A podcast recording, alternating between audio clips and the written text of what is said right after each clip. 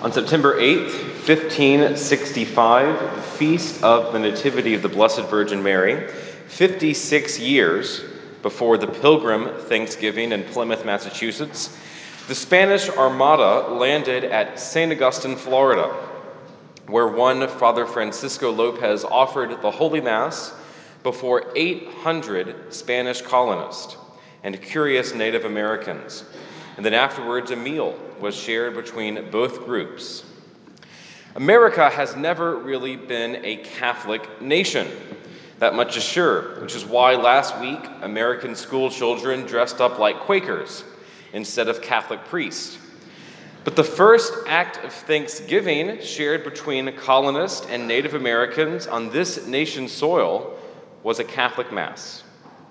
And so it's fitting today that as we stand here in this nation, what is still not a Catholic nation, that our first act of thanksgiving today is the Holy Mass.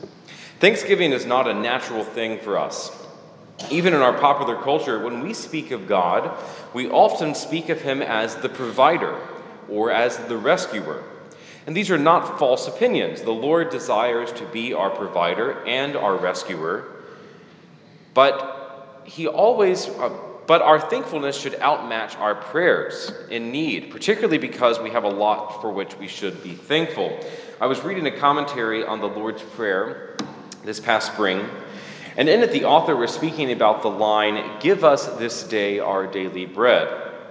And of course, we often translate this to apply to food. Give us today the food we need. Or we can even spiritually apply it to the Eucharist, our true daily bread.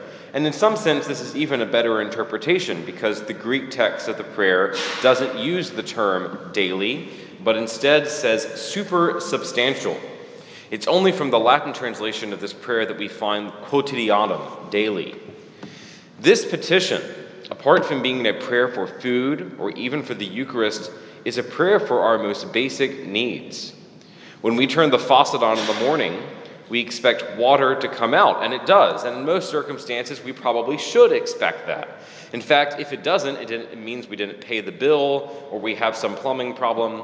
But on a deeper level, the water coming from the faucet is an answer to that prayer. Give us this day our daily bread. In the end, God created that water and has provided for the human ingenuity that brought that water to our homes. So, while especially in light of today's gospel, we can often associate our lack of thankfulness with the blessings that God has given us in our serious needs, on a much deeper level, our lack of thankfulness applies to such daily occurrences. It applies to the fact that we woke up this morning, that we are given a few more minutes to make the right decision, to return to the Lord with all our heart. Today is not a church holiday. As far as the church is concerned, today is just another day of the week. But perhaps it's best that way because our Thanksgiving should not be a once a year kind of thing. And for those of us who are Catholic, it isn't. We have the opportunity each week, each day even, to return to the Lord in thanksgiving with the Holy Mass. We have the opportunity to announce the good deeds of the Lord to our friends and our family each day to share with them from the benefits that each of us have received.